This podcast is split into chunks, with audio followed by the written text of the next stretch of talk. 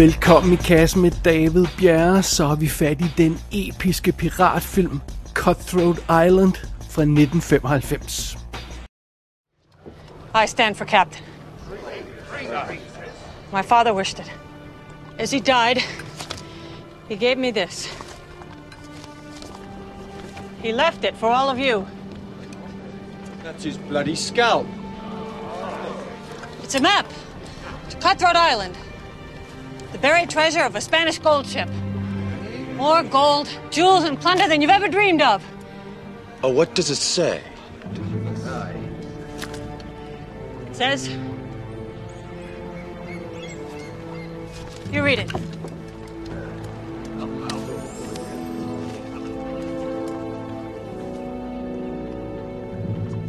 I can't. Why not? It's Latin.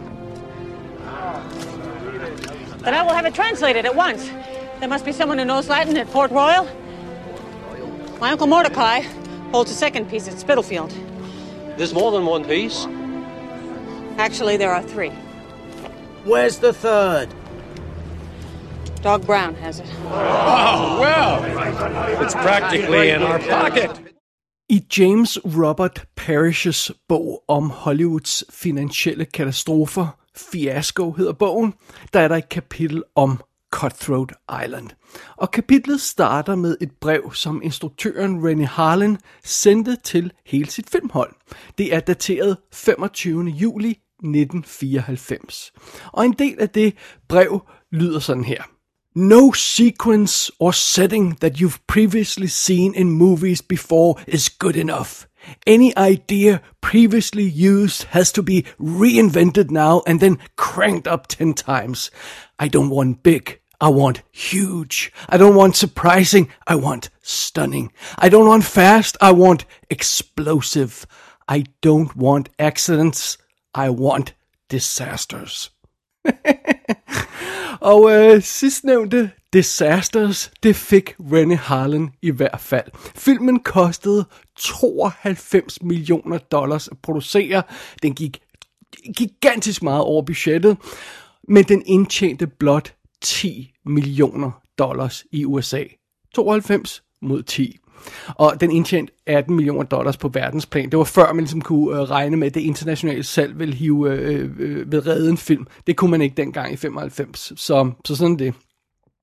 Med til historien hører det jo sådan set, at det her brev, som jeg læste op af for lidt siden, det blev sendt fra Rennie Harlan i Los Angeles, mens han var i gang med at kaste sin film. Mens manuskriptet var ved at blive skrevet. Og modtagerne af det her øh, brev, det var altså det filmhold, der var på Malta i gang med at bygge kulisserne til filmen og finde kostymer og rekvisitter. En film, de altså ikke havde manuskriptet til endnu. Og alt det her arbejde, de var ved at lave, det skulle udføres uden at instruktøren var til stede til at guide dem. Ærligt talt, det er ikke noget under, at Cutthroat Island endte som en katastrofe. Og det gjorde den. Det var jo en dundrende finansiel katastrofe, og kritikerne havde den. Og de flåede den i stumper stykker, og, og Cutthroat Island er en af de film, man sådan gør nar af, som et kæmpe box office fiasko. Hver gang der er nogen, der vil skyde noget på, på vandet, så, så, så, så nævner man Cutthroat Island, og man nævner Waterworld og sådan noget, og så, og så gør man nar af dem.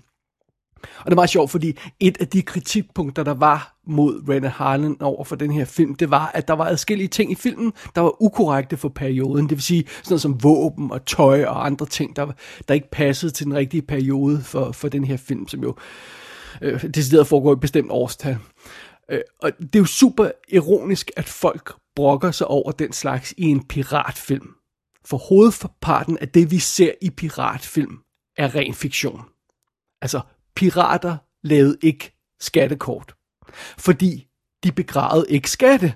Sådan generelt set. Der, det kan godt være, der har været en, der gjorde det på et tidspunkt. Nu snakker vi sådan generelle termer. Øh, øh, pirater lavede ikke skattekort. De begravede ikke skatte, fordi de havde ikke skatte. De stjal nemlig ikke guld og ædelsten og sølvkander og sådan noget.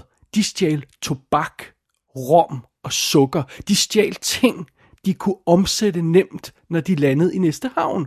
Så kunne de nemt sælge de her ting. Hvad fanden i helvede skulle de gøre med en guldkande, eller en sølvkande, eller, eller ædelsten? Altså, øh, hovedparten af det, vi kender som pirater, sådan, øh, måden de ser ud på, måden de opfører sig på, de ting de gør. Hovedparten af de ting, vi, vi, vi, vi ved om pirater, de stammer fra to kilder. Det er Treasure Island, og det er Peter Pan. Øh, og det, det er selvfølgelig i deres oprindelige udgave, og så i adskillige fortolkninger siden, der sådan har holdt de her myter i live. Og så er der selvfølgelig kommet en masse andre piratrelaterede øh, historier til, der sådan har forstærket de her myter. Men den opr- de oprindelige kilder til mange af de her ting, det er Treasure Island og Peter Pan. Så med andre ord, piratfilm er ikke historisk korrekte dokumenter, eller dokumentarer, skulle jeg til at sige. Altså, øh, det, det, det, er ikke, det, det er røverhistorier Øh, piratfilm og pirathistorier. I bogstaveligste forstand er det, er det røverhistorier.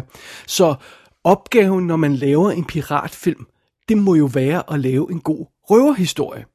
Så spørgsmålet er, har Rennie Harlan gjort det? Altså, jeg husker umiddelbart Cutthroat Island som en lidt larmende og lidt frustrerende film. Men er det også samtidig en film, der fortjener at være det, en af filmhistoriens største katastrofer? Er den her film virkelig så slem? Jamen, det er spørgsmålet, der står foran os her i dag.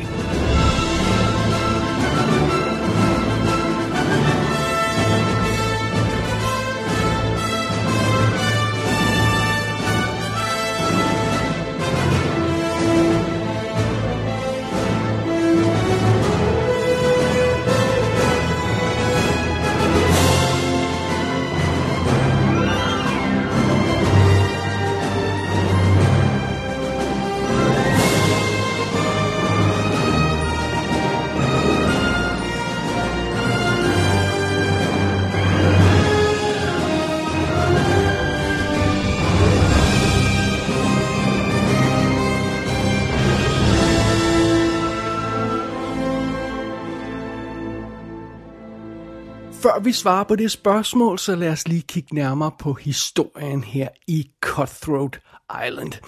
Vi starter i 1668 i Jamaica, og her møder vi den kvindelige pirat Morgan, der må se sin far Black Harry blive myrdet af hendes onkel Dog Brown.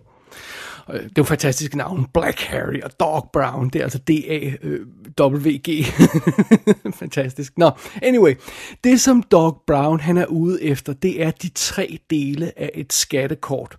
Han har allerede skaffet sig en del af det her kort. Han ved, at Black Harry har del 2, og den tredje del er hos endnu en bror, Mordecai. Og Fidusen er så, at før Black Harry dør, så lykkedes det ham at give Morgan sin del af kortet, del 2. Og Morgan, hun må nu tage kontrollen med farens piratskib Morning Star, og så må hun forsøge at nå frem og snuppe del 3 af det her kort øh, øh, fra den sidste bror Mordecai, inden Dog Brown øh, dukker op og, og snupper det. Øh, og det bliver naturligvis en dramatisk rejse, fordi ikke alle på den her besætning, hvor hun, altså hun er jo lige blevet øh, øh, øh, kaptajn på det her øh, piratskib, og ikke alle på besætningen er ligesom okay med hendes lederskab. Og øh, der, der er også officielle folk fra, øh, fra regeringen, hvor de nu end kommer fra, øh, der, der, der jager de her pirater, og Doc Brown er selvfølgelig også en formidabel modstander, så det, der, der er meget at se til på den her rejse. Men heldigvis får Morgan hjælp fra sin øh, trofast, en trofaste kerne af sin besætning. Hun har sådan en lille håndfuld folk, hun stoler fuldstændig på, der er super cool. Øh, og undervejs så får hun også hjælp fra svindleren Shaw, der bliver blandet ind i historien, fordi at Morgan skal bruge ham til at oversætte noget latinsk på et af de her kort, et af de her skattekort. Så naturligvis så får ham her, den unge svindler Shaw og Morgan et godt øje til hinanden, men der er jo altså ikke øh, meget tid til romance her midt i det her haløjse, fordi øh, kuglerne flyver om ørerne, kanonkuglerne flyver om ørerne, og sværene klinger, og, og jagten er intens, og, og, og det gælder om at nå hen til den her guldskat først. Så der er, der er gang i den, og der er masser af drama her i Cutthroat Island. Som nævnt, så er det Rennie Harlan, der har instrueret den her film i 1995. Og han fik jo sit store gennembrud i, i 1988 med A Nightmare on Elm Street 4, The Dream Master, som var et rimelig stort hit. Så fik han lov til at lave Die Hard 2 i 1990, som jo var en virkelig fed actionfilm, en af de bedste 90'er actionfilm. Samme år lavede han rent faktisk The Adventures of Fort Fairlane, som var en dunderende fiasko, men det gjorde ikke så meget, fordi han havde Die Hard 2 også. De to film kom ud nærmest samme år oven hinanden. Øh, så gik der et par år, så fed, øh, fik han også et stort øh, hit med Cliffhanger med, øh, med Sylvester Stallone i 93, og så var det så, han stod klar til at lave Cutthroat Island. Efter han lavede den, så øh, lavede Ren Harlan jo en række film, der bare blev ved med at underperforme, og til sidst så blev han simpelthen skubbet ud i det der direct-to-video hell, og, og, og har lavet tv-serier og alt sådan noget andet haløjse. Han lavede jo Long Kiss Goodnight, Deep Blue Sea, Driven, Mindhunters, Exorcist The Beginning, og, sådan, og det, det er altså virkelig sådan en tur ned ad rangstigen for ham. Øh, selvom der i, altså, der i øh, starten af 90'erne, der har to cliffhanger, holy crap, altså det er, det er the cream of the crop på den periode, det er der altså. Alright, fair enough. Så, det er instruktøren René Harlan. Jeg, jeg synes også lige, at jeg vil nævne, hvem der har skrevet den her film, for det er en lille smule sjov at hive fat i det. Oprindeligt, så var det Michael Frost Beckner og James Gorman, der havde skrevet et manuskript, som åbenbart lå klar, og øh, det øh, blev købt af Coralco i, i tidens morgen. Så, så det, øh, øh, Michael Frost Beckner, han har blandt andet skrevet noget, sådan noget som Sniper også, og den anden gut, James Gorman, han har ikke skrevet så øh, noget andet, han er producer og sådan noget. Men det er de to, der stod bag det oprindelige manuskript, som blev klar i 1990 så var det, at der kom nogle forfattere ind og skulle skrive det om, sådan så at Michael Douglas, han syntes, det var bedre, og det blev øh, Bruce A. Evans og Reynold Gideon, og de to har tidligere skrevet manuskriptet til blandt andet Stand By Me. Så de kom ind og gav manuskriptet en tur. Så midt i det hele, da Ren Harlan blev involveret, så hævede, han uh, Susan Shilliday ind og fik hende til at lave et rewrite af manuskriptet, men hun er ikke blevet krediteret åbenbart, fordi de ikke brugte nok af materialet. Derudover, så efter øh, Ren Harlan, han kommer ordentligt på filmen, og, øh, og, øh, og han hyrer sine skuespillere, så får han lavet endnu et rewrite af Robert King. Det er ham, der blandt andet har skabt Good øh, Wife tv-serien. Og øh, endnu et rewrite kom så ind senere og blev lavet af Mark Norman, der har øh, øh, blandt andet skrevet sådan noget, og måske ovenkøbet vandt Oscar, så vidt jeg husker, fra, fra, øh, fra Shakespeare in Love i 1998. Øh, så, så det er altså den proces, det her manuskript har gået igennem. Og grund til, at jeg nævner de her, alle de her forfattere, det er, at, at seks af de her syv forfattere, jeg har nævnt her, de er altså krediteret på filmen. De står som værende dem, der har skabt manuskriptet. Og det, det, ja, det ser lidt voldsomt ud, men sådan er det. Det forklarer sagen. Alrighty, fair enough. Lad os kigge på rollelisten lige hurtigt. Vi har Gina Davis som Morgan Adams, og en skudt bemærkning, hun var jo altså gift med Renée Harlan på et tidspunkt. De blev gift i 1993 og blev skilt igen i 1998 da, han op, øh, da hun opdagede, at han havde øh, øh, været far til et, øh, til et barn, som hans øh, assistent øh, på, på filmstudiet havde. Så, så det var ikke så godt. Så ja, han var bare lidt en hound dog i tidens morgen. Uh, Gina Davis har vi haft i kassen før i forbindelse med Ava, men ellers er det er jo ikke sådan super produktiv, hun har været i de sidste mange, mange år. Hun havde det der periode, hvor hun sådan var hot shit med, hun lavede The Accidental Tourist, vandt, vandt hun ikke Oscar for den, det mener hun gjorde. Uh, hun uh, lavede uh, Thelma Louise i 91, og så lavede hun denne her, hun lavede Long Kiss Goodnight i 96, også med Rene Harlan, så, så, så det, var, det var hendes storhedsperiode her, og, og kort tid efter, så begyndte hun altså at, ja, at fade lidt, tror jeg. Roligt, vi kan sige, hvis vi skal være færre. Øh, så er det Matthew Modine, der spiller Shaw, William Shaw, som den her svindler, vi bliver introduceret for. Og øh, på det tidspunkt, når han laver den her film, så er han jo sådan set relativt kendt, fordi han var med i øh, Stanley Kubricks Full Metal Jacket. Det var hans store gennembrud. Han laver, den laver han i 87. I 88 laver han Married to the Mob. Han er med i Memphis Belle også, som var fremragende. Men, øh, men, men ellers har han ikke sådan forfærdelig mange store, kæmpe credits på, sin, øh, på sit CV. Så, så det sådan er det. Han, øh, han laver nogle år efter, laver han actionfilmen In the Shadows, som jeg har en stor svaghed for, men som jeg tror, vi skal snakke om en dag her i kassen, men det, det, det kommer vi til senere. Alright, fair enough. Så videre i rollelisten, så har vi Frank Langella som Dog Brown, og ham har vi jo også haft i kassen tidligere i forbindelse med Trial of the Chicago 7. Øhm, de fleste husker ham fra Dave og fra Masters of the Universe. Han er med i tonsvis af ting. Han er fremragende. Altså, han er jo ja, han er fantastisk at se på. Øh, så har vi Maury Chaikin som John Reed, der er en forfatter, der er med og skriver historier om pirater, som er med, med på de her skibe og, og ender med at få en lille indflydelse på, his, på historien. Og øh, Maury Chaikin er ham, de fleste måske vil huske fra Dances with Wolves, hvor ham, ham der giver sådan en fesen salut til øh, Kevin Costner, øh, inden han rejser ud i, på prærien, og, og inden ham her gutten, han skyder sig selv i hovedet. Det er, det er Maury Chaikin, det, som er har den lille rolle der. Øh, så har vi den ligesom øh, repræsentanten for regeringen, nu kan jeg ikke lige huske, hvem det er, han skal forestille at være, men Ainsley hedder han, som er ligesom sådan en posh dude, der har par ryg på og det hele, og, ser, og, og, og sådan et lille modersmærke malet øh, på sit kridhvide ansigt, og sådan, den der type der. Øh, han bliver spillet af Patrick Malahide, som er med i blandt andet uh, The World Is Not Enough, og Fortress 2, så ham har vi haft i kassen før. Og så når vi til uh, Gina Davis' hardcore crew, der har vi som Mr. Glasspool, der er en, uh, sådan en, en, en, en mut uh, sort gut, som, som, som ser ret voldsom ud. Der har vi Stan Shaw, det har ham de fleste nok kan huske fra Daylight og Snake Eyes, hvor han var bokseren i centrum af historien i Snake Eyes. Virkelig, virkelig cool. Uh, så har vi uh, Mr. Blair, spillet af Rex Lynn. De fleste kan jo nok huske Rex Lynn fra enten tv-serien CSI Miami, eller fra Cliffhanger, hvor han spillede Travers, total over the top, nasty bad guy præstation. Her er Rick Lynn helt afdæmpet, stille og siger næsten ikke noget, og har, har øh, øh skaldet hoved, og så har alle de her symboler malet i ansigtet, som, øh, som, som jeg går ud fra et eller andet, der skal betyde noget. Det fik jeg ikke lige slået op, det er også lige meget. Men han er vildt cool i den her. Så har vi Christopher Masterson som Bowen, der er sådan en ung gut, som er med på, på uh, Morgan, uh, Morgans crew. Uh, og så har vi Harris Yulin som Black Harry, altså hendes far det er ham de fleste husker som dommeren i Ghostbusters 2, ham i Scarface og alt muligt andet haløjse. Og så har vi Angus Wright som Captain Trotter, der er en af dem, der jager uh, Morgan og hendes crew.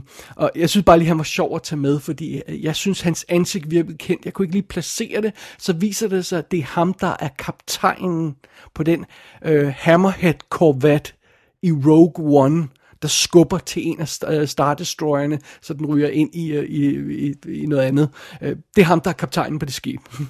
Plus han spiller Joseph Cotton i, uh, i Citizen Kane-filmen RKO 281. det er meget, meget sjovt. Han har et meget karakteristisk ansigt. Alright, jeg vil ikke gå mere rundt i rollelisten her, fordi vi skal videre i historien. Vi skal videre i, uh, i den forfærdelige historie om Cutthroat Island. Good morning, madame. As you can see, I'm young, in fine health. I know horsemanship. I write a fine hand. I have it on authority that you are fluent in Latin. Ah, Latin, the Romance language. I can speak Latin like I was born in the ancient Senate. A regular Cicero. Why, do you have children who wish to learn? I'd make a first class teacher in a tasteful country house. I can do most arithmetic, though I do confess to a weakness in long division. Stop your chatter and say something Latinish.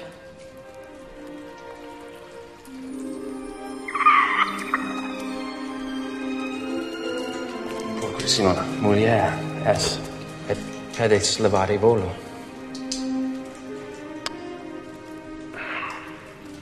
What did you say? You're a very beautiful woman. I'd like to wash your feet. Før vi går i kødet på den her film på Cutthroat Island og afslører, om filmen reelt er så dårlig som sit rygte, så lad os lige hive fat i, hvorfor den egentlig har så dårligt et rygte. Hvorfor var det, det gik så forfærdeligt galt for den her film? Cutthroat Island var jo simpelthen filmen, der endelig hæv tæppet væk under Coralco Pictures. Coralco Pictures dominerede jo simpelthen 90'erne for, for, for, for, øh, for os filmfans, fordi de stod bag sådan nogle film som øh, Total Recall, øh, Terminator 2, Basic Instinct, og for bare at nævne nogle, altså der er tonsvis af kendte Coralco-film.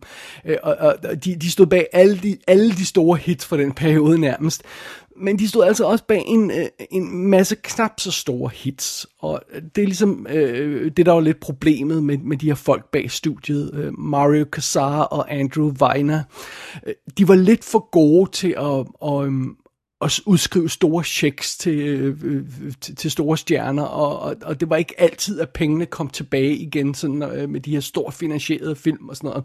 De, øh, øh, de ramte den perfekte periode der omkring Total Recall og Terminator 2 og Basic Instinct, men, øh, men øh, det, det, det, det, det hang, hang ikke sammen sådan på bunden alt andet lige. Og Cutthroat Island startede sin historie tilbage i 1990, da Carolco fik fat i det her manuskript, som jeg nævnte tidligere. Øhm, de købte det her manuskript, og de så på det, og de ville lave en stor episk piratfilm med store stjerner. Det var ligesom konceptet. Og med svanlig hybris, så ignorerede det her filmstudie Carolco, så det, øh, øh, øh, det her med, at, at piratfilmgenren jo var, havde en rimelig problematisk historie. Øh, øh altså, det, det var få år tidligere, så havde man jo haft Pirates fra 1986, instrueret af Roman Polanski, der kostede 40 millioner dollars og indtjente i USA 1,6. og det var ikke den eneste piratfilm, der havde været en dundrende fiasko. Altså, der var også Yellowbeard fra 83 med Graham Chapman. Der var The Pirate Movie fra, fra 1982. Og altså, der, der skulle gå yderligere øh, nærmest 10 år før, før piratfilmen ville få deres store, moderne, profitfyldte gennembrud. Og det var jo i 2003 med, med Pirates of the Caribbean. Men, øh, men det vidste øh, Kowalko ikke på det tidspunkt, men det rørte dem altså ikke, at den her genre var notorisk fyldt med box office bombs. Det, de, de kørte bare på, øh, uden at tænke over det. Og øh, ja, og, og så det, det, det er så derfor, vi havnede, hvor vi gjorde med øh, Cutthroat Island. Og det virker som om, at grunden til, at det gik så galt for den her film, det var en masse faktorer, der ligesom arbejdede sammen og lagde sig oven på hinanden. Hvis vi prøver at, at, at tage det fra en ende af. Corolco prøver at søsætte en piratfilm, pun intended. Men pludselig går der altså rygter om, at der er en anden piratfilm, der er ved at blive sat i produktion. Mistress of the Sea hedder den. Og så er det ligesom øh, uh, Corolco begynder at gå amok, fordi de skal altså fandme ikke være nummer to. De skal ikke være den anden piratfilm. Så de, de skal altså først frem med deres piratfilm. Koste hvad det vil. Øh, så samtidig så er øh, selskabet Coralco på det tidspunkt rimelig finansielt presset, så de er begyndt at sælge en masse projekter væk for at holde sig selv finansielt flydende. På intended igen. Og, og, og, og, og fidusen er altså, det vil sige, de, de, de sælger altså projekter, der sådan set er færdigpakket og færdigproduceret og, produceret og færdigfinansieret for at, for at få nogle penge ind hurtigt. Sådan noget som for eksempel Showgirls, og der var et par andre ting, de også øh, solgte, solgte væk undervejs.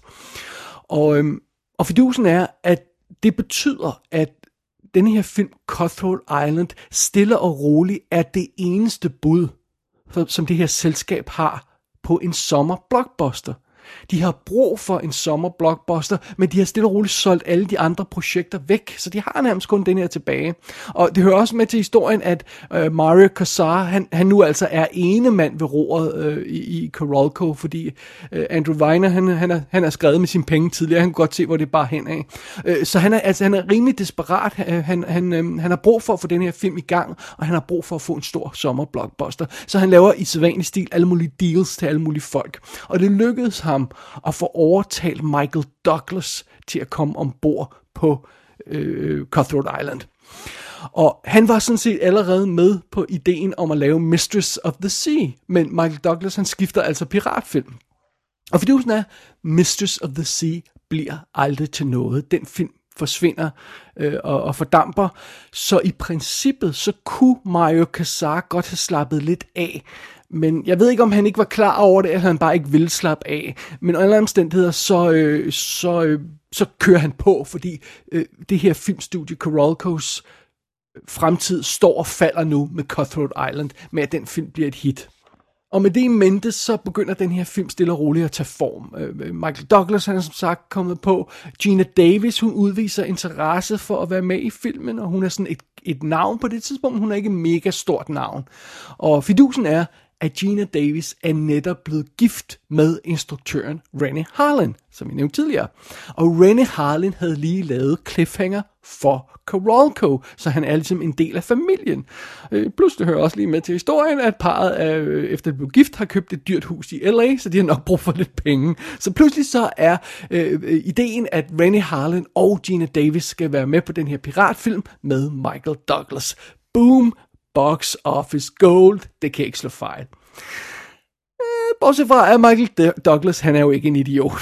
Han ved jo godt, at han ikke vil ende med at være stjernen i en film, hvor instruktøren hver aften går hjem med den kvindelige hovedrolleindhaver. Altså, det ved han jo godt. Så Michael Douglas, han skrider for det her projekt. Den, synke, den snart synkende skude forlader han. Og det er jo lidt et problem, fordi en af grundene til, at den her film skulle være en stor sommerblockbuster, det var nemlig, at der var en stor filmstjerne med på filmen, Michael Douglas, og det er sådan filmen film, er blevet solgt til investorerne. Og, og, og Michael Douglas var filmens stjerne, Gina Davis er ikke stor nok stjerne til at kunne, øhm, til at kunne retfærdiggøre det her, den her film og det her budget, som den film har, som er højt på det tidspunkt allerede. Jeg tror, de snakkede 65 mil i de, i de tidlige faser. Det endte jo så på 92, men ja. En anden ting viser sig også i forbindelse med den her øh, øh, øh, saga, som vi er i gang med. Gina Davis har egentlig ikke rigtig lyst til at lave Cutthroat Island. Hun vil faktisk gerne have lavet Mistress of the Sea, som øh, øh, burde fortælle en helt anden historie, noget med to kvindelige pirater, der var vist nok noget, det var sådan mere erotisk øh, relateret, jeg tror de kaldte den Okay, øh, Dangerous Liaisons på, på, øh, på, på, på verdenshaven, tror jeg, de kaldte den. Sådan en stil. Altså, det var mere e-, erotisk betonet film. Ikke sådan den her, den her type adventure-film, som, som Cutthroat Island er. Så den vil hun hellere lave. Øh, plus hun er nervøs, fordi hun, efter tabet af, af Michael Douglas, så er det pludselig hende, der skal bære den her film. Og øh, Alan lige så ved hun godt, at det har hun altså ikke stor nok stjerne til. Så Gina Davis prøver rent faktisk at komme ud af kontrakten på den her film, men det kan ikke lade sig gøre den er simpelthen ironclad, der er ikke noget at gøre, hun bliver til at lave den her film. Nå, men under omstændighed, de skal altså finde en ny øh, co-star til Gina Davis, og alle i Hollywood bliver åbenbart spurgt, om de vil være den mandlige hovedrolle i den her film, men der er ingen, der hopper på. Velvidende, at det her manuskript stille og roligt er ved at blive skrevet om, sådan så det er Gina Davis, der har hovedrollen, og den mandlige stjerne vil være lidt sådan på, ude på et tidsspor. Så dem der, dem, der kunne være store stjerner nok til at hoppe på og redde den her film, de kigger på det her manuskript og tænker, nej.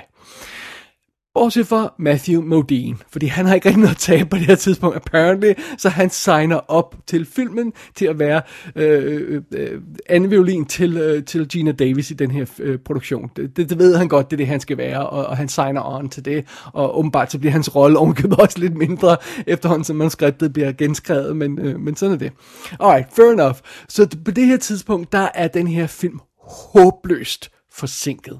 Og det er derfor, Mario Casar, han allerede har sat gang i byggeriet af kulisserne i Malta, som vi nævnte i starten af, af den anmeldelse. De her kulisser, der er ved at blive bygget uden instruktøren, øhm, øh, så, så, øh, og uden manuskriptet. Og det, det er derfor, det er i gang, det er nu allerede. Og, og, og det går selvfølgelig galt, fordi når instruktøren så endelig dukker op, så finder han ud af, at det er ikke det, han skal bruge, så man bliver nødt til at bygge nye kulisser og hive dem ned. Og, og så har vi balladen og et manuskript der, øh, og et, et budget, der er ved at køre sporet. Så sådan er det. Så lige for, for at opsummere, Carolco Pictures laver altså en piratfilm. En genre, der er notorisk svær at få et hit med. Og de ender med at smide alle deres æg i samme kurv. Og den her kurv burde altså være en stor film med store stjerner, men den ender med at være en virkelig dyr film uden stjerner. Og det er ligesom om, da situationens alvor går op for alle de involverede, så er der ikke noget at gøre. Man kan ikke hive stikket ud. Det er for sent. Den her film skal laves. Der er ikke nogen vej udenom. Og det er en af grundene til, at, at den her film, det, at det endte så galt for den her film, fordi øh, folk har simpelthen malet sig ind i et hjørne med den her produktion. Der er ikke noget at gøre. Cutthroat Island skal bare laves. Det er et problem i sig selv, alt det vi har opridset her, men Øh, vi har jo slet ikke snakket om alle de andre problemer, der har været med den her film undervejs, fordi der er alle mulige skandaler og ulykker undervejs. Producer, en af producerne forlader filmen tidligt. Scenografen forlod filmen tidligt. En kameraoperatør bliver fyret, fordi han bliver uvenner med Randy Harlan, men han er åbenbart, øh, ja, måske er det Ren Harlan, der var et fjols, fordi den her kam- kameraoperatør tager sig halvdelen af kameraholdet med sig. De, de quitter i, uh, i sympati med ham. så det er ikke så godt. Så pludselig står man der og mangler halvt kamerahold. Oven i det, så mangler man også en fotograf, for fotografen han brækker benet undervejs i optagelsen ret, ret tidligt, og han må så blive erstattet.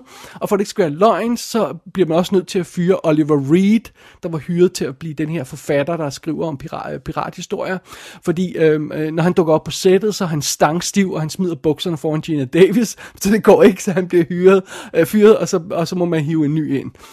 Og, og, og det mest utrolige ved hele den her historie er, at det rent faktisk lykkedes dem at skyde en film. De fik rent faktisk lavet en film midt i den her, det her vanvid af en produktion, der kører, kører fuldstændig løbsk.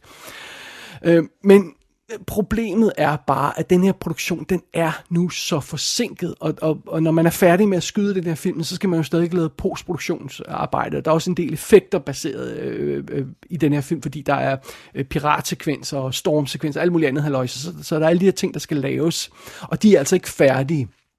Så dødstødet for den her film kommer, når det går op for folk, at den simpelthen ikke er klar til øh, 1995 sommerpremieren. De bliver nødt til at rykke den til december. Så nu får man altså den her store, friske, solrige, vandbaserede sommer-actionfilm i december. Og for yderligere at gøre situationen værre, så er øh, fidusen jo, at i mellemtiden, altså de seks måneder filmen har rykket, det betyder, at Waterworld har nået at få premiere den var jo også en katastrofe ved billetluren. Ikke så stor som øh, Cutthroat Island, men det var stadig, og den havde masser af dårlig presse. Og det var det her med, når man, der var masser af vand, og der var masser af skibe i, og det kunne man ikke skyde i, og det gik galt, og alt var forfærdeligt. Og øh, den endte med at tjene nogle penge alligevel, Waterworld, men det, var, det, altså, det havde et dårligt rygte også. Og det var en film, der mindede meget om Cutthroat Island sådan i setup'et. Øh, så da Cutthroat Island endelig har premiere seks måneder senere, end det oprindeligt var planlagt, så er det slut. Så er det done. Carolco var gået bankerot en måned før premieren. Og det var altså ikke Cutthroat Island, der gjorde, at det her filmselskab gik bankerot. Øh, øh, øh, Cutthroat Island var bare den, det sidste søm i kisten for det her firma, der, der levede på lånt tid og på lånte penge. Så, øh, men fidusen er jo så, at, at så firmaet er gået bankerot, og så sælger man sine assets til andre firmaer, og så har MGM overtaget Cutthroat Island. Men de gider jo ikke at smide kæmpe reklamebudget efter den her film. Hvorfor smide gode penge efter dårlige, som man siger? Og øh, så, så, det, øh, så Cutthroat Island får premiere uden den store PR. Og, øh, og det betyder så, at der, øh, ja, så, så synker den, øh, på intended, øh, uden et spor, fordi øh, den premiere uden PR kommer jo så efter et år med dårlig presse på den her film. Så det er situationen. Det er derfor Cutthroat Island ikke havde en chance. Men med alt det i tankerne, så når man kigger på øh, Cutthroat Islands øh, fiasko, så er spørgsmålet, altså, der var jo ingen film, der kunne overleve det her. Men hvad nu, hvis man ikke tog alt det i ta- øh, øh, med i tankerne? Hvad nu, hvis man ignorerede skandalerne, produktionen, budgettet, alt det her overforbrug, alt det her, der løb løbs? Hvad nu, hvis man ignorerede alt det og bare så på selve filmen? Ja, det gør vi så efter et lille break. I took this from our brother Richard last week, unwillingly. It's his blood on the borders. With your piece, all I need is Mordecai's. Well, you're out of luck. I don't. I don't have it. Where is it? With Morgan? I haven't seen her. I think you lie, Harry.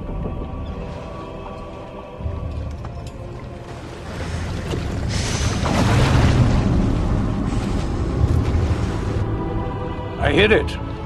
Progress. Where?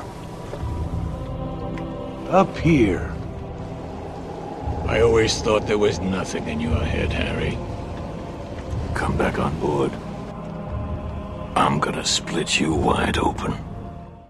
Jamen dog, lad os kigge på selve Cutthroat Island-filmen. Meget kan man kritisere den her film for, men en ting må man give den, det ligner en stor film. Jeg er ikke sikker på, at det, det helt præcis ligner en 92 millioner dollar stor film, men, men, men budgettet er op på lærret. I hvert fald store del. To tredjedel af budgettet er i hvert fald op på, på lærret. Cutthroat Island ligner en dyr, stor, flot film. Og, og noget andet, man må give den her film, det er, der er faktisk god gang i historien. Øh, den kører rimelig effektivt og hurtigt derud af. Filmen spiller med- credits og det hele 124 minutter. Altså lige knap to timer. Og bare lige for at sammenligne, Pirates of the Caribbean 1 er 143 minutter. Det vil sige, den er, 100 minu- øh, øh, den er 20 minutter øh, længere. Øh, Pirates 2 er 150 minutter. Pirates 3 er 167 minutter lang. Det vil sige, den er 40 minutter længere end Cutthroat Island. Sådan øh, cirkus. Øh, så, så, så, så det, det er altså en, øh, en, inden for visse rammer, er det en relativt stram lille, lille film, øh, alt andet lige, og, og, og, og, og, og det, er jo, det er jo fedt nok, og, og filmen, den, den, den kører også på fra start, altså allerede fra start får vi sådan storslåede sekvenser, der indikerer, hvad det er for en slags film, det her. Vi, øhm, vi møder for eksempel Morgan, der, der, øh, der skal redde sin far, som er havnet i kløerne på den her onkel, der øh, der er et svin, og hun må ride afsted på hest for at nå frem til skibet, og det er filmet i de her store helikopterskud på de her eksotiske location. Det ser super lækkert ud. Og øh, øh, så har man fundet en fed location, hvor der er sådan en tynd øh, bramme af sand, øh, lige under øh, havets overflade, altså vandets overflade. Og øh, så, så, øh, så Morgan hun rider afsted på stranden, og så rider hun ud på det her sand, der sådan næsten øh, er, er, er, altså, der er lige begravet af, af vandet. Så det vil sige, at, at når, man, når man har de her helikopterskud fra toppen, så kan man se, at hun rider på den her lille øh, øh, øh, del af sandet, men når, når man så ser på det fra siden, så ser det ud som om, hun rider hen over havet. Og, og, og det ser mega flot ud, og solen er ved at gå ned i baggrunden, og det er magic hour, og det er super, super lækkert flot, og, og, og det er sådan filmen startede. Allerede fra start føles det som en stor film. Det synes jeg, man må give den her film. Vi vender tilbage til actionscenen lige om et øjeblik. Øh, men, øh, men selve historien er, er der egentlig ikke rigtig øh, noget i vejen med heller i Cutthroat Island. Øh, man kunne godt ønske, at den var en lille smule mere opfindsom. Men det her med at, at, at sende sin helte ud på, på, øh, på en jagt efter et skattekort i tre dele, det, det er jo, altså, it's simple and it works, for at sige det lige ud. Øh, og, og så er det jo det her med, at den her jagt, den foregår i, i, i, øh, i kamp mod en, en modbydelig, morderisk satan af en pirat. Og, øh, og at det er nemt at forstå, og nemt at sætte sig ind i, og, og nemt at vide, hvem man skal holde med. Og, og Frank Langella, han giver den jo hele armen som Doc Brown, men han gør det uden at overspille og uden at gakke ud. Han har sådan en rolig, iskold, frygtindgydende stil, øh, øh, øh, som han spiller i, og det, han virker virkelig troende i den her piratrolle. Det fungerer faktisk rigtig godt. Og jeg synes også, det er en sjov idé, det her med, at at man hiver øh, den her held ind til heldinden, og de bliver nødt til at arbejde sammen. Man får ikke brugt ideen særlig godt. Man kunne godt have fået mere ud af den her idé om, at, at Morgan hun skal bruge Shaw til at løse sin opgave med, fordi han skal, øh, øh kan, kan, kan latinsk. Han blev introduceret som, at de skal bruge ham, fordi han kan latinsk, men det viser sig at være unødvendigt. Øh, og, og, og hvad skal han så lave? Så bliver han kørt lidt ud på et tidsspor. Det er en lille smule dumt. Hvis de havde kigget øh, øh, folkene bag Cutthroat Island på The Mummy, som desværre blev lavet nogle år senere. Hvis de havde kigget på den, så havde de måske opdaget, at det, det virker faktisk meget godt, hvis de her to karakterer bringer noget til bordet, sådan så at øhm, at den opgave, de skal ud på, altså i The Mummies tilfælde, der er det jo at, at, at komme ind i de her pyramider og løse gåden om, om det her haløjsa. Øhm, den opgave kan ikke løses uden begge karakterer. Begge karakterer har noget, der skal bruges til at løse opgaven med. Og øhm, det, det, det er lidt dumt, at, at Cutthroat Island får kørt sig øh, selv i, i stillings med det til at starte med, men så viser det sig, at der faktisk ikke rigtig er brug for det, som Shaw han, han kan. Så, så han er bare sådan en lurendrejer, der render rundt og, og, og bliver forelsket i, i Morgan, i, i stedet for at, han, at de var lidt mere lige. Og det var jo så også det, Michael Douglas formodentlig ville have i historien, det her med, at de skulle være mere lige karaktererne, og det ikke var, var Gina Davis karakter, der ligesom skulle tage overhånd og, og, og styre filmen. Og, og, så, så, men under andre steder, altså det virker meget godt, det her setup alligevel med de her to karakterer, der bliver bragt sammen. Og, og, øhm, og, og, selvom øh, Matthew Modine måske ikke er den her rigtige øh, øh, type filmstjerne, den her store filmstjerne, der sådan kan bære en film, så synes jeg egentlig, han gør det meget godt. Og Han, han, altså, han gør det faktisk okay med de kort, han ligesom har at spille. Han er skide charmerende og han er fræk, og han, han, men han er også sådan lidt en blød type, og øh, det kan man heller ikke rigtig forestille sig, at Michael Douglas vil spille. Øh, han vil være helten, og han vil være den, der tog charge, men øh, Shaw i Matthew Modines udgave er sådan mere tilbageholdende, og Og, og, og det, det, det, jeg kan ikke meget godt lide karakteren som type. Og han er et lidt spøjs valg til rollen Matthew Modine, det vil jeg godt indrømme, og det vil han selv også godt indrømme. øhm, jeg tror, at de færreste skuespillere af, af det format som for eksempel Michael Douglas vil acceptere at få den rolle, han fik, og det her med, at den blev reduceret i, med hver udgave af manuskriptet, og Gina Davis fik mere og mere at lave, og han fik mindre og mindre at lave.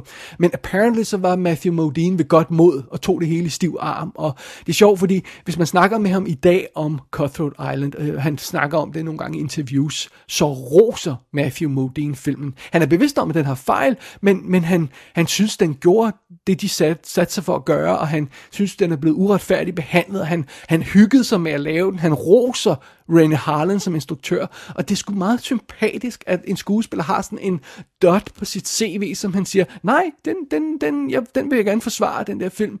Øh, og øh, det, det er sgu meget sympatisk. Altså, Matthew Modine virker meget sympatisk over for den her film. Og det er meget sjovt, der går et rygte om, at en af grundene til, at han overhovedet blev hyret til at lave Cutthroat Island, øh, Matthew Modine, det var, at han allerede kunne slås med svær. Fordi produktionen var så forsving, øh, for, øh, forsinket, at der var altså ikke tid til at finde en eller anden skuespiller, og så lære ham øh, øh, øh, øh, svære kampe og sådan noget på, øh, på tre måneder. det, det var der ikke tid til, så de skulle åbenbart bruge en, der allerede kunne kæmpe med svær. Jeg ved ikke, om det reelt passer, men det lyder ikke helt urealistisk, og, og, og, og, og om ikke andet, så har det nok givet ham et lille skub til, til, til at få den her rolle, Matthew Modine, at han kunne kæmpe med svær og ikke skulle klare træning inden, så, så det er en sjov historie. Og en anden omstændighed, apropos actionscenerne i filmen, altså det, det er jo en adventure action film. Det er jo som, det, som sagt, det den blev øh, markedsført som stor, øh, stor adventure film, og meget kan man sige om René Harlan, men i hans storhedstid der i 90'erne, hvor han lavede Cliffhanger og Die Hard 2, fuck, han kunne skrue en action scene sammen. Det kunne han altså. Og her er det jo så, at, at Matthew Modines evner med et svær kommer i spil, fordi der er nogle af de her quote-unquote mindre actionscener i filmen, hvor der er masser af sværkamp, der er sådan en sværkamp, der bryder ud på, øh, på en krog. Så det er sådan et confined area, hvor det, det, det virker faktisk meget godt, hvor de springer rundt på borden og slås med svær, og det gør Gina Davis også. Øh, hun virker altså ikke helt uden evner med de her svær, øh, uden at jeg er sådan ekspert på sværkampområdet, men man kan se det i hende. Det er ikke en stuntkvinde, der står og kæmper med de her svær. Det er øh, Gina Davis, der hopper rundt og, og, og fægter og, og gør ting og sager om hun får nogle ret omfattende sværkampe undervejs, der egentlig fungerer ret godt. Det her, det her, øh, den her type action, den her, hvor de hopper rundt på bordene og slås med svær, at det virker ret godt. Jeg synes, man, man føler sig nærmest hensat til den gamle Hollywood-film med de der øh, sværkampe, og og det, er sgu, det, det er dybt charmerende, synes jeg. Og så det skal øh, Rennie Harlan altså op, også op med nogle virkelig storslåede action-momenter, virkelig store action-scener undervejs også. Der er den her scene tidlig i filmen, hvor Morgan og hele crewet må flygte fra nogle soldater i, i den her lille havneby. Så de, de stjæler en hestevogn, og så redder, øh, øh racer de afsted gennem gaden i den her by, Port Royal. Og ja, som sagt, det er en, det er en havneby, som så det kommer i spil lidt senere. Og det, det er en meget imponerende location. Øh, åbenbart så er det en kombination af rigtige bygninger og kulisser og lidt digital trickery. Men det hele ser nu meget virkelig ud. Det, det fungerer meget godt. Øh, så fidusen er, at de ræser gennem den her by med de her hestevogne, og, øh, og så kommer de ud på den her havnefront, hvor, hvor, øh, hvor der altså er en, en, en, en helt front af bygninger, og så er der kæmpe store skibe, der, bliver, der er legnet op ved kajen, og det ser vildt flot ud. Og så, så midt i jagten, så begynder et skib ud i havnen og skyde mod dem øh, øh, mod vores helte der mod, med, med, med kanonkugler simpelthen. Øh, så, så de her bygninger, der er bag dem på, på havnefronten, de ræser afsted, de bliver blæst i stumper og stykker, og og midt i den der jagt øh, med hestevognen og, og, og kanonkuglerne hele, så er der slåskamp oven på den her hestevogn med, med, med Gina Davis, eller en stuntman, og, og, øh, og så nogle andre folk. Det, det fungerer også vildt fedt. Og der er en scene, hvor de kører under sådan et lavt hus med den her hestevogn, så, øh, så der er ikke plads til Gina Davis oven på den, så hun må hoppe op og hoppe gennem hele huset, og løbe ud af huset og hoppe ned og lande på hestevognen igen. Og det er hende, der gør det. Man har snydt lidt ved at sætte nogle scener sammen, men du, man kan se, at det er hende, der, der, der hopper ud af det her vindue, og apparently så var det også ved at gå galt undervejs, men det er noget helt andet. Øh, og, og, og, og, og altså, jeg måske, jeg måske indrømme, at jeg er lidt kold i røven over for, for kritik på det plan på den her film, fordi det er awesome action scener. De ser virkelig top notch ud. Det er den slags actionscener, som den her film har, hvor man sidder og jubler og råber højt af, af, af filmen. Det er vanvittigt underholdende. Og der er flere af den slags storslåede sekvenser undervejs. Hele finalen, hvor vi naturligvis skal have uh, The Good Guys og The Bad Guys mod hinanden i hver sit skib, og de to skibe er legnet op mod hinanden, og, og, og skyder mod hinanden med, med, med kanonerne, og, og det er jo det er fucking episk at se på. Altså, de her to skibe er bygget i fuld størrelse, eller hvad der i hvert fald ligner fuld størrelse, og øh, øh, der er pirater over dem, øh, og, og folk kaster sig rundt, og kanonkuglerne flyver afsted, og der er ild over det hele stumper af træ sprøjter afsted, hver gang en af de her kanonkugler rammer, og sværkampe midt i det hele, og Gina Davis og Matthew Modine, de svinger sig over masterne og kravler rundt, og man kan se, at det er dem i nogle af skuddene. Det, der er også øh, skud med stuntmen, men der er enkelte skud, for eksempel hvor Matthew Modine, han svinger sig over øh, det her skib, hvor man kan, så kan se, at det er simpelthen ham. De kunne ikke lave face replacement på det tidspunkt med CGI så godt endnu, hvilket man kan se nogle år senere i Titanic. Men, men, men, men det, det, det er ham, der gør, og det er Gina Davis, der kravler rundt og, og, og slås med svær nogle steder. Og senere er der også sådan, at der er en orkan-sekvens øh, i filmen. Der er, der er selve jagten efter øh, skatten, når de når frem til Cutthroat Island. Så altså, det er fucking fedt at se på, de her action-adventure-scener. Og, og på de punkter, der har Cutthroat Island alt det, jeg vil forvente fra en god piratfilm. Det har den sgu. Jamen, øh, betyder det så, at vi bare kan, kan øh, øh, øh, vifte med flaget og, og, og, og lukke ned for anmeldelsen og gå hjem og sige, jamen, øh, Cutthroat Island er, er et hit? Øh, nej, det, det, det gør det ikke, fordi den har også sine problemer, den her film. Det vil jeg godt give. Et af problemerne er Gina Davis. Øh, hun, hun kan ikke bære en film. Øh, jeg synes ofte, det er problem, problematisk, når Gina Davis skal bære en film alene. Og øhm, det ender med at blive en lille smule klodset, når hun gør det. Der, der er sådan et eller andet akavet over hende. Det er lidt det samme, der er i Long Kiss Goodnight nogle steder, og øh, det virker meget bedre, når det er sådan two-hander, som for eksempel Thelma Louise. Men, men, men fidusen med, med, med Gina Davis er, at hun er front and center i den her film. Hun skal bære filmen som den her øh, piratdronning, og hun får aldrig rigtig gjort Morgan til sådan en autentisk, sympatisk heldinde hun er simpelthen ikke overbevisende, øh, Gina Davis, som, som den her piratkaptajn. Der, øh, det, det, det er ikke overbevisende, at hun kan få sådan en flok vanvittige pirater til at markere ret og, og, og betragte hende som, som, som kaptajn. Det, det, det, det holder bare ikke. Det, det, det, filmen sælger ikke det, det aspekt. Det gør den altså ikke. Og så fordi hun jo også, at hun, øh, hun, når filmen starter, så er hun jo pirat, og hun er rent faktisk blevet kaptajn på det her skib. Hun har overtaget sin fars rolle, så det er hende, der er kaptajn på skibet. Øhm, hvad nu hvis filmen havde gjort sådan, at hun skulle gøre sig fortjent til den post? Øhm, hvad nu hvis det her ikke bare var en jagt på en skat, men også en eller anden form for personlig rejse for den her karakter? Som det er nu, der slutter karakteren stort set, hvor hun starter. Og, og det er også noget af det, der gør, at filmen ikke rigtig... Øh, øh, altså, altså, at, at når, når helten i centrum ikke rigtig bevæger sig, så er, så er det et lille problem. Og så, og så hjælper filmen generelt bare heller ikke Gina Davis øh, på noget plan. Øh, øh nogle gange så tror jeg, det kan være et problem, at, at, at instruktøren er gift med... Øh, hovedrolle skuespillerinden i en film, fordi øh, så, så er, er frygt for at sætte den her skuespillerinde i for pænt et lys, så overkompenserer man og gør, øh, og gør det, øh, sætter øh, hovedrollen her i lidt for skarpt lys. Øh, så, så, øh, så Gina Davis, hun vælter rundt i grimme forklædninger og lasede kluder, og øh, hun har ansigtet fuld af rifter og blå mærker hele tiden. Hun ser, hun ser aldrig sexet ud i den her film. Hun ser aldrig glamorøs ud i den her film. Faktisk ser hun ud som om i den her film, som om hun hele tiden trænger til bad. Og, og, og, og det, det er det, jeg mener med, at, at, at det er lidt at overkompensere. Det er sgu ikke ideelt. Lige meget hvilken slags held man har i en, i en film, om det er en mand, kvinde, ung, gammel, det er sådan set lige meget. Øh, øh, vi må gerne, øh, øh de må gerne se lidt cool ud, de må gerne øh, øh, øh, øh være lidt seje, vi må, vi må gerne sige, wow, der er, der, er, der er en, der har star appeal der. Og, øh, og, og, og specielt når det er en, en smuk kvinde som Gina Davis, så må hun gerne spille en lille smule på sin, øh, på, på sin, sin sex appeal, uden at det behøver at overtage filmen. Men det nægter Cutthroat Island altså at gøre. Hun, hun ligner, enten så er hun dressed up som en hårde, eller også så ser hun ud som om hun lige har været i, øh, øh blevet banket til plukfisk af en eller anden pirat. Så det, det, det er ikke så kønt, så det, det er sådan lidt svært at holde med hende nogle gange, om jeg så må sige. Og, og det leder selvfølgelig videre i films andet store problem, det er den der love story, den kærlighedshistorie, der er i centrum mellem øh, Morgan og Shaw, og det, den, den er bare svag. Og, og jeg tror også, det er fordi, jeg ikke har 100% sympati for Morgan-karakteren, og Shaw, han er simpelthen for svag en karakter, så jeg har intet investeret i, at de to havner sammen. Og, og, og, og filmen gør intet for at sælge deres romance.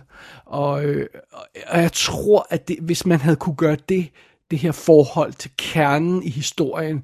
Øhm, øh, Shaw er en, en svindler, der skal bevise, at han, han, han godt kan være ærlig. Øhm, øh, øh, Morgan er en øh, wannabe-pirat, der, der skal vise, at hun kan være en værdig kaptajn. De slår sig sammen, og de, de formår at løse den her opgave og, og kommer ændret ud på den side. Hvis man kunne få det til at fungere, så havde filmen som helhed fungeret meget, meget bedre. Men, men filmen var altså aldrig solgt det her centrale koncept med, med parret, og, og specielt med Gina Davis i, i centrum. Og, men derudover så, øh, ud over de ting, altså med Gina Davis og parret der i centrum, så synes jeg næsten alle problemer, som den her film har, er justeringer. Altså det her med, at manuskriptet kunne godt være lidt mere skarpt. Øh, øh, øh, det er lidt irriterende det her med, at alle prøver at snyde Morgan hele tiden, og det overrasker hende konsekvent, at der er nogen, der prøver at snyde hende. Men siger, come on, på et eller andet tidspunkt, så må hun kunne tænke et par skridt foran, og så øh, et par træk foran, og, og, så, og så være forberedt på de her ting. Med, øh, historien kunne også være mere, øh, mere original. Altså måske burde filmen rent faktisk have fulgt det råd, som Rennie Harlan havde i sit, uh, i sit brev der, og, og vise os noget, vi ikke havde set før. Det føler jeg ikke, den gør. Jeg føler lidt, at vi, vi, øh, vi har set det her før på et eller andet plan øh, i, i forskellige andre piratfilm. Og, øhm, og der er hele tiden scener og momenter i den her film, hvor man tænker, wow, de, uh, de er der næsten, hvis de lige havde justeret lidt på det der, hvis de lige havde fikset det der, hvis den her karakter havde fungeret lidt bedre, hvis den her dialog havde været lidt bedre, så, så havde det faktisk været der, og så, og så havde filmen fungeret. Men, men hvis det sådan er generelt over hele linjen, at næsten alle scener er bare sådan en lille smule mindre, end de burde være, øh, jamen så får det en, en kumulativ effekt, og så, og så sidder man, og, og, og, så, og så virker filmen som helhed, så bliver den, så bliver den trukket lidt ned ned. Og så tror jeg altså også, det, det, det skader Cutthroat Island en lille smule, at den tager selve piratdelen af historien så alvorligt, som den gør.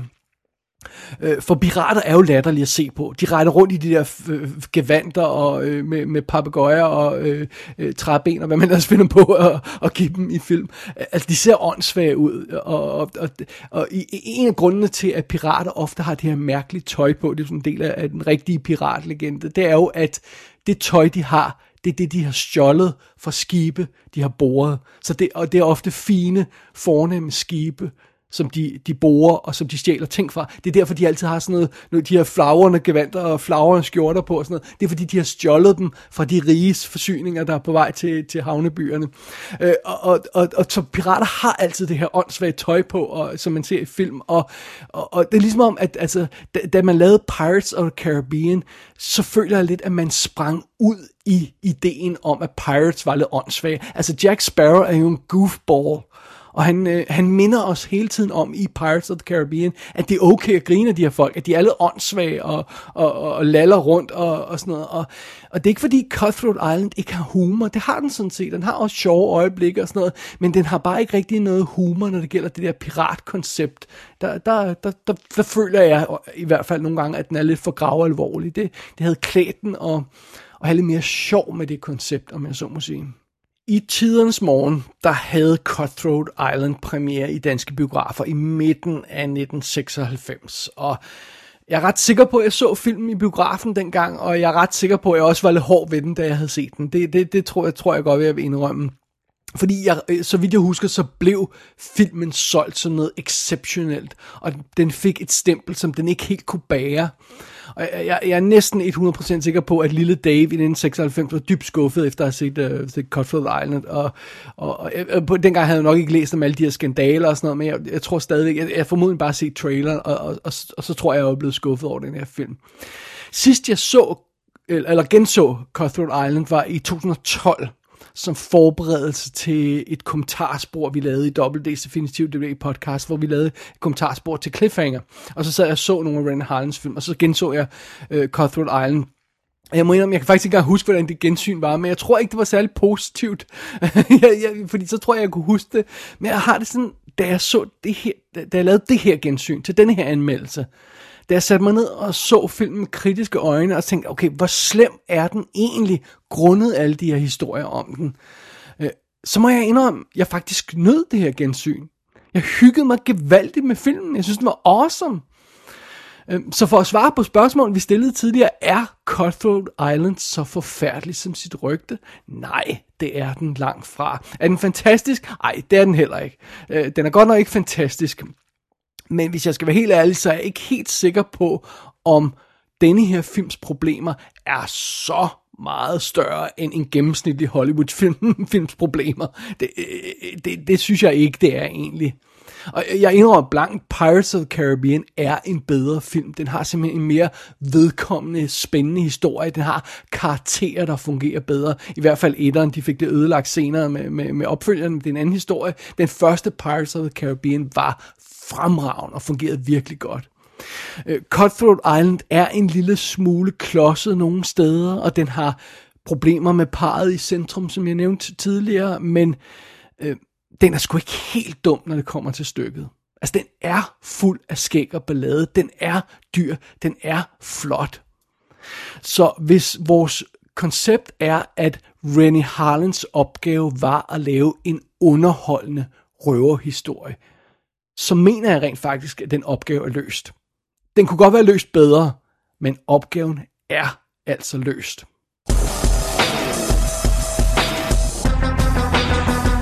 Cutthroat Island er ude på DVD og Blu-ray. Blu-ray-udgaven ser lidt rough ud. Den kunne godt trænge til en restaurering. Der er en lille featurette og kommentarspor med Brennan Harlan på.